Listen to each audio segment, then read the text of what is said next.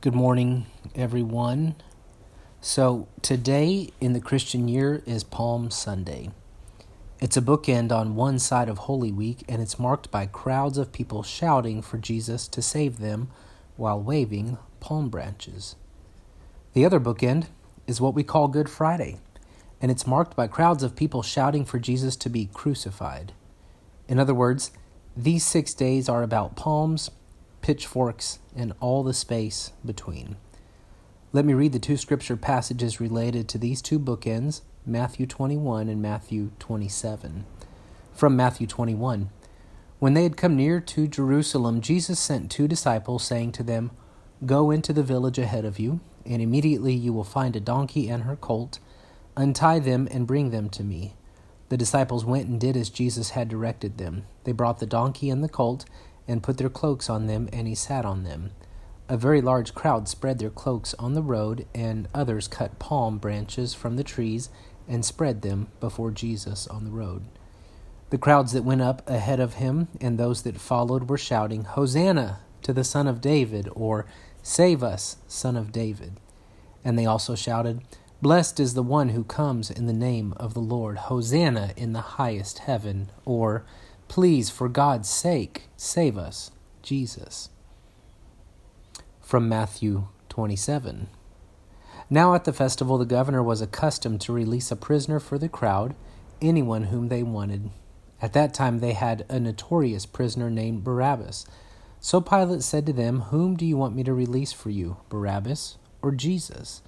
For he realized that it was out of jealousy that they had handed him over. While he was sitting on the judgment seat, his wife sent word, word to him Have nothing to do with that innocent man, for today I have suffered a great deal because of a dream about him. Now the chief priests and the elders persuaded the crowds to ask for Barabbas and to have Jesus killed. The governor again said to the crowd, Which of the two do you want me to release for you? And they said, Barabbas. Pilate said to them, Then what should I do with Jesus? All of them said, Let him be crucified. Then he asked, Why? What evil has he done? But they shouted all the more, Let him be crucified. Now, after these scriptures, it's hard to say. We hear the voice of God in the reading of these words like, like we typically do, so I'll just say everything I just read sounds really true and a lot like the world that you and I experience. Amen. There are so many interesting things to talk about in these scriptures and the chapters surrounding them. Uh, but I want to keep it brief this morning as we're doing this Facebook Live message, so it'll be short. In return for a shorter sermon, I have some homework for you. Take these next six days and read the seven chapters of Matthew 21 through 27. Don't read the resurrection stuff yet. Instead, take off Saturday to reflect on what you've read, and then we'll be back together next Sunday to talk about resurrection. And to be honest, waiting to talk about resurrection feels right to me because it's likely that here in Texas we haven't even peaked with our COVID infections yet. We're still on the first half of the curve upward. We haven't made it to the back half yet. That's projected to happen in early May. So, truly, we're in more of a Good Friday type situation than we are an Easter Sunday type situation right now. So do yourself a favor, read these scriptures. Don't read all the way to resurrection yet. We'll come back together on Sunday for that. Right now, though, I want to share three brief thoughts with you about this story that stick out to me. And all three have to do with the crowd, the people, those who are shouting in both stories. The people absolutely fascinate me because I see so much truth in them. I see so much of us in them. And why it might be that they embrace palm branches on one side of this and then pitchforks on the other. First, maybe the first reason the crowds turn on Jesus is because Jesus didn't meet their expectations. Ever since Jesus multiplied the fish and the loaves, the crowds have been trying to make him king and now they're hopeful as they watch him ride into Jerusalem, roughly following the pattern that kings and conquerors approaching a city would use. Maybe they think, all right, here finally comes our king. But the people should have noticed that some details are off compared to the typical royal procession. Rather than a war horse, Jesus rides on a lactating donkey with her baby beside her. Rather than the red carpet being rolled out, peasants are putting their jackets down. Rather than being flanked by a cabinet composed of Ivy League graduates, Jesus has handpicked blue collar laborers surrounding him. Maybe in their zeal to be free of Rome, the people uh, in the crowd didn't see what appears to be Jesus' political theater in order to expose the absurdity of so called imperial power. Jesus doesn't meet their expectations because they're expecting something in the pattern of this world with its systems of violence and domination and destruction. And instead, he shows up with real power, which is to say, his power is the power to unmask and mock systems of domination and oppression. His power is the power to gather people under the banner of hope rather than fear. His power is the power to not control everything, but the power to endure everything, even being crucified. But this will likely not meet their or our expectations for a Messiah. The second detail I notice is that as tension increases throughout the week, the people turn to their old habit of scapegoating. The political powers, the Romans, really only want one thing stability. You can keep your religion, your culture, whatever, just pay your taxes and be good citizens and don't start trouble. The religious leaders, they want the same thing, really. They want stability. Don't upset the status quo. Keep paying your temple taxes and don't get too fast and loose and creative with the teachings. Don't try to include people that we've clearly determined need to be left out of sacred community. But Jesus keeps talking about inaugurating a new kingdom, or a new kingdom, as we say around here, where the first are last and the last are first, where mourners are held tight against God's bosom, and the hungry are gathered from the east and west and eat alongside the rich. Jesus is the unstoppable force that, meet, that meets the seemingly immovable rock of maintaining the status quo.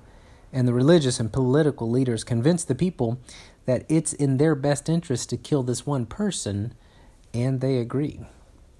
The French philosopher Rene Girard has written about what humans tend to do when tensions and anxiety get too high. We scapegoat. We identify one person as the problem child. We refuse to see the systemic causes of problems, the structural causes of problems, and instead we, bl- we place all the blame on one victim as the cause of our problems. It's at the beginning of our scriptures when Adam blames Eve, who blames the serpent. The Lenten season is a great time for us all to do uh, the reflective work on how we practice scapegoating individually and as a society. Rather than looking inward for culpability and responsibility, and rather than working for real change, we often project problems onto individuals or groups. For those of us who live with others, this is a great time to explore how we scapegoat one another in our families as we're all here in quarantine together in tight quarters. You might notice in your families and groups scapegoating taking place. As a society and even a, world right now with a pandemic and an impending economic feces storm brewing, we can look for and name root causes rather than turn to the convenience of scapegoating, say, the Chinese Communist Party or, say, President Trump. As much as some of us might want to do that because truly real responsibility does lie there, we are also called to look inward and ask, what responsibility do I have in this? As Christians, we follow one who was scapegoated and summarily executed by the crowds, the religious leaders, and the state as a pressure relief valve but we are called to more of this. We know firsthand what scapegoating can do. It looks like Jesus nailed to a cross. May we not perpetuate that pattern of relieving anxiety and tension and maintaining the status quo.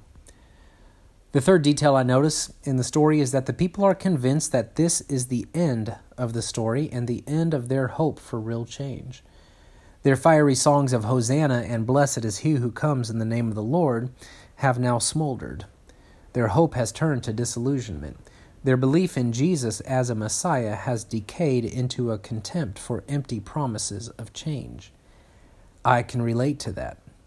It seems like there are perennial issues that we just can't resolve, like the unacceptably high rate of sexual abuse of both men and women, like how patriarchy, sexism, and white supremacy are all alive and well in 2020, like how wealth and income equality both continue to grow in our society as so many parts of our society have been sold for profits like how the overt racism of Jim Crow has become the covert racism of the prison industrial complex and the war on drugs, both of which are also scapegoating mechanisms today.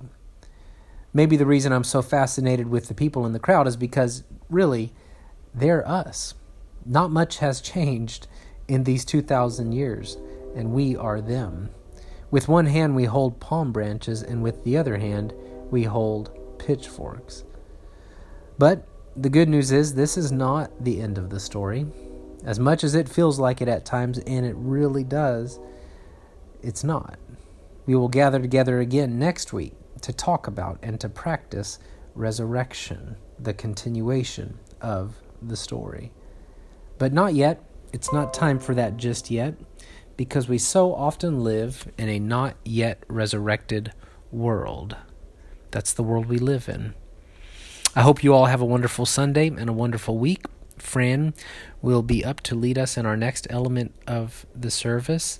I thank you for spending time reflecting on these crowds and how we are them and they are us. May God lead us as we endeavor to follow the one instead who was scapegoated, taking all of that onto himself and not letting it be the end of the story. Amen.